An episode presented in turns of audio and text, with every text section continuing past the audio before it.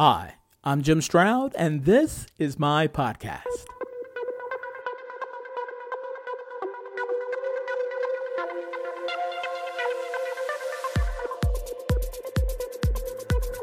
Can I ask you a personal question? Are you lonely? A recent study by Cigna suggests that you are. They surveyed more than 20,000 U.S. adults 18 years and older and found out that nearly half of Americans sometimes or always feel alone. One in four Americans rarely or never feel as though there are people who really understand them. Two in five Americans sometimes or always feel that their relationships are not meaningful, and one in five people report they rarely or never feel close to people. Why is this? Well, I don't know for sure, but I will speculate after this.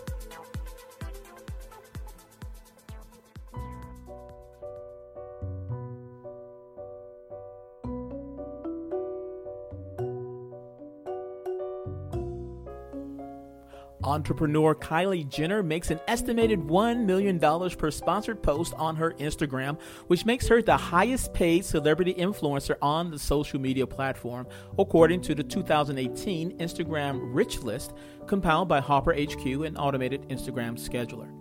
Jenner is followed by singer Selena Gomez, who gets $800,000 per sponsored post, and star soccer player Cristiano Ronaldo, who earns $750,000. Together, these and other up and coming stars contribute to the $1 billion influencer market, which is expected to double in value this year. Now, all that is great until there is an Instagram bug and you lose over a million followers, which happened to Kim Kardashian, Justin Bieber, and several others. If it could happen to them, it could most definitely happen to you. The moral of the story?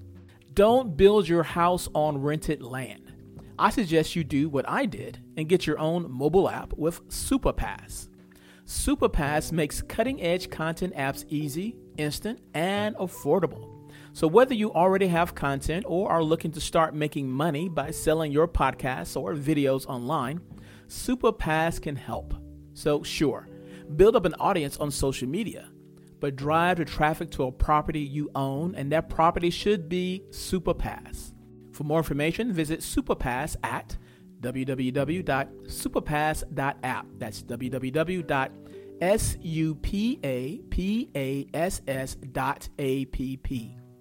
SupaPass.app.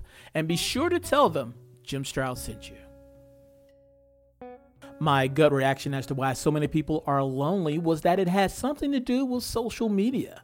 So I looked around for some research to back up my instinct and found an article on NPR which quoted Brian Primack, director of the Center for Research on Media, Technology, and Health at the University of Pittsburgh.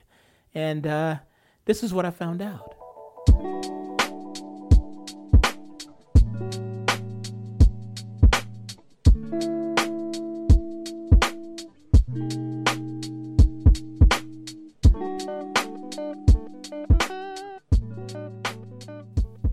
Quote While face to face social connectedness is strongly associated with well being, it's not clear what happens when those interactions happen virtually. To investigate, Primack and his colleagues surveyed 1,787 U.S. adults aged 19 to 32 and asked them about their usage of 11 social media platforms outside of work. It turns out that the people who reported spending the most time on social media, more than two hours a day, had twice the odds of perceived social isolation than those who said they spent a half hour per day or less on those sites. And people who visited social media platforms most frequently, 58 visits per week or more, had more than three times the odds of perceived social isolation than those who visited fewer than nine times per week. And further down in that article, it says uh, this This study can't nail down causation. It could be that when people feel socially isolated, they go online a lot in an attempt to feel less lonely, says Primack. Or it might be that spending a lot of time on social media makes people feel isolated.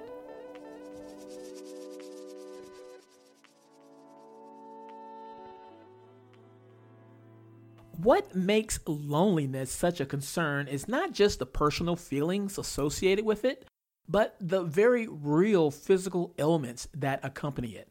Uh, Psychology Today uh, had this to say about it.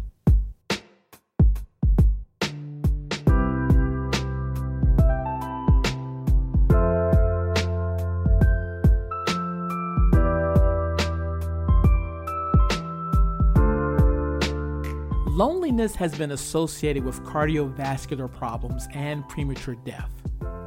Lonelier individuals are less likely to achieve quality sleep. Lonely individuals experience reductions in reasoning and creativity. In addition to these reduced abilities, loneliness affects workplace productivity as lonely individuals report less job satisfaction and are more likely to face unemployment. Loneliness is commonly correlated with mental health concerns such as anxiety, depression, and suicidality. Loneliness is also associated with poor coping mechanisms such as compulsive technology use, smoking, and self harm.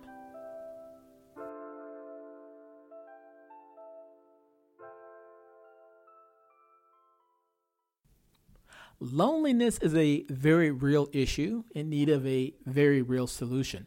At least one entrepreneur believes they have an answer. Can you guess what it is? Hmm, probably not. So, well, let me save you some time. Jade Stanley creates sex dolls that have the same height, size, hair type, and even body scars of someone dead that you once loved. Jade Stanley talked about her dolls on the TV show this morning. Here's a clip. First, though, losing someone in your life can be incredibly hard to cope with. But would you ever consider having a sex doll made of your former partner? Well, that's just one of the many things that you can request from our first guest today, who sells sex dolls made to uh, your personal specification. But is there anything that's off limits? Well, we'll find out now as we chat to Jade Stanley. Uh, welcome. It's very, very nice to meet you. You brought someone with you. Who, who is this? Yes, I have. This is Amelia. This is Amelia. Okay, so she's one of the dolls that, that you make and sell. So Amelia's actually from my generic range. So Right. she's like buy off the shelf doll. So- Okay, fine. So how did, how did you get into this? Where did this all start? Because it was an article, wasn't it, you were reading? Yes, I read an article I did about a sex doll brothel. Um, and yeah, it just got me thinking about the industry. There'd been a lot of um, news in the press about sex dolls. Um, and I just saw an opportunity basically. Um, it's basically just a business to me, that's all it is. I have no gratification from it myself. I just saw um, an opportunity to do something um, with what I thought may be a niche gap in the market, but turns out isn't so niche. It's actually huge, it's a, a multi billion pound industry. Sex dolls notwithstanding, alternatives to Jade Stanley's dolls were discussed on WebMD. Uh, some of the suggestions made a lot of sense to me. Uh, suggestions like um, training school children in social skills to prevent them being lonely later on in life. Uh, older people uh, were being advised to prepare for retirement socially as well as financially. And then uh, community planners were encouraged to include spaces that encourage people to gather together, such as a recreation center and community gardens, things like that. And I think those are all good suggestions, but I'm really curious the most about what you think. What do you think is the best way to uh, get out of this lonely trap?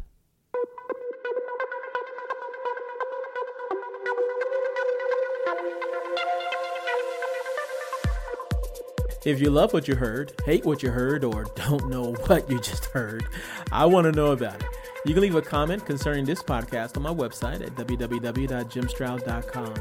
In addition to finding source material and related information for this podcast episode, you'll find other goodies that I hope will make you smile. And if you have not already, please subscribe to my website. Your continued support keeps this podcast train chugging down the track.